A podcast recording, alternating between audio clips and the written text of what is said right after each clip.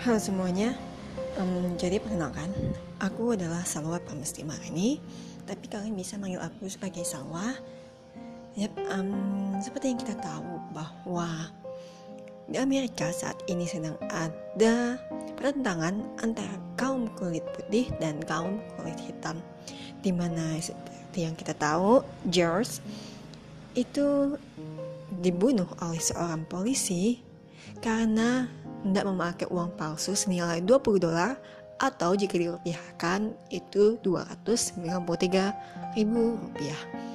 Namun, nyawa tidak sebanding dengan biaya ataupun um, kesalahan yang George perbuat.